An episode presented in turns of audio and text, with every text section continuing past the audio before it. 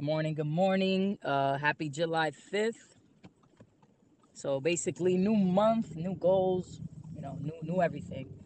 Uh, I wanna I wanna again document. I, I like to do this just because every single we're human and every single day we feel, you know, a little different. So today's episode is gonna be a little interesting. I mean, I feel a little bit off because I hit the gym this morning and we had a long weekend and you know we went to the beach yesterday and got a little tan and spent time with the family, so that was good.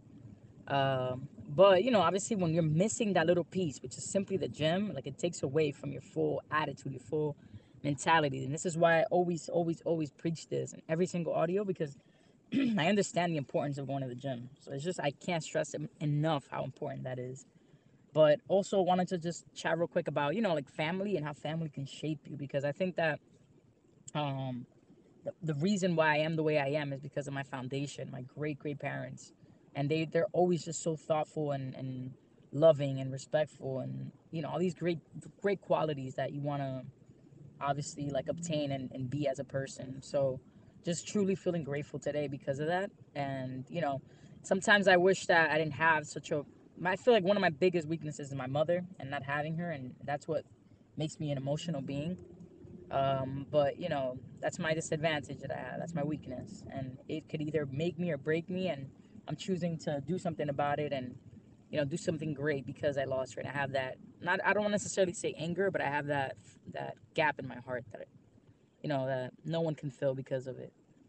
So I just want to you know I'm grateful for another day. I'm grateful that it's sunny, it's beautiful. I woke up, I have the love of my life with me and I can't and she's also a big part of all, all the great things that happen to my life. She's such a big piece. She's the you know she's always you know, caring for me, making sure I'm eating, making sure that I'm good, making sure that, you know, uh, so many things. She's such a big piece and player in, in, my success all the time. I say it. And I don't know, I truly, I don't know where I'd be without that woman. Like, she's just amazing. Um, but just feeling uh, grateful this morning and wanted to project that. I have this meeting for the beginning of the month, so I want to pump up the guys and get us get ourselves going. Again, and we're gonna have a new hire as well, so ready for that. Uh, but simply just want to give thanks and send that positive energy out to everybody. Let's let's be great. Let's have an amazing day. Let's rock out.